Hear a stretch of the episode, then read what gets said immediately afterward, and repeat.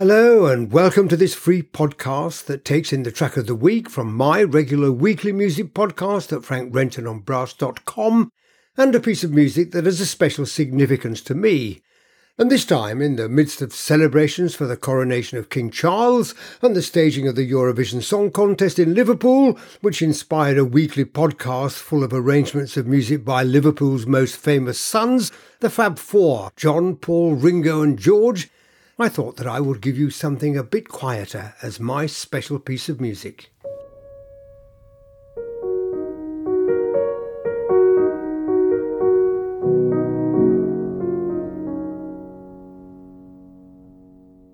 The eighth of the first book of piano preludes by the French composer Claude Debussy, The Girl with the Flaxen Hair, probably written in 1910 or thereabouts, and one of a quite beautiful collection of pieces for piano.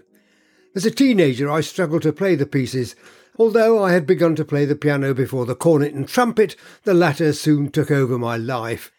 And it seemed that every moment that I wasn't in school, I was either practicing or travelling or performing with bands and orchestras and doing solo concerts.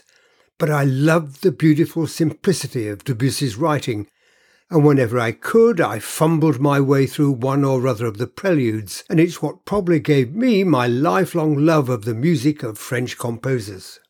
Years later, I became the principal conductor of the Grimethorpe Colliery Band, famous as the great entertainers of the band world, but equally famous because of the work that Elgar Howarth did with them as great innovators and a band able to give grand concerts of original music. We performed at lots of music festivals and in great venues, usually closing the concert with music that showed off Grimethorpe's wonderful and at times massive sound. Then there was the problem of what to play as an encore, and traditionally it had been a big march or perhaps the finale from William Tell, a real Grimethorpe favourite. But I could never see the point of playing, shall we say, the Howarth arrangement of pictures at an exhibition, then following it with a William Rimmer march. Then I discovered the arrangement by Michael Brand, son of Geoffrey, of the beautiful piece of music by Debussy. It took some time for me to convince the old and bold of Grimethorpe that this was the way to go. I guessed that for the players, 40 minutes of Mussorgsky, followed by an arrangement of a quiet little piano piece by Debussy, demanded a great degree of composure. But I'll never forget the first time we played it as an encore after a concert in St Albans Cathedral, and it was just magical. We recorded it in 1991 on the album Paganini Variations, and here it is.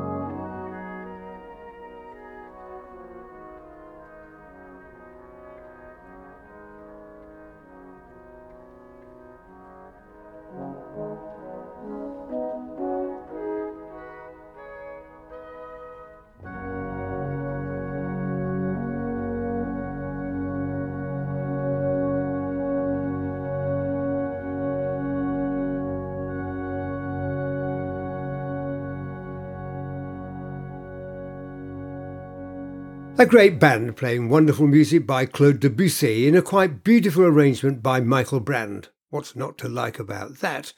And I'll be back in a moment to tell you about my track of the week from the regular music podcast here at frankrentononbrass.com. Frank Renton on Brass is the place that Frank shares his love of music with experts, players, aficionados, but perhaps most of all, people who don't know much about brass but just love the sound they make.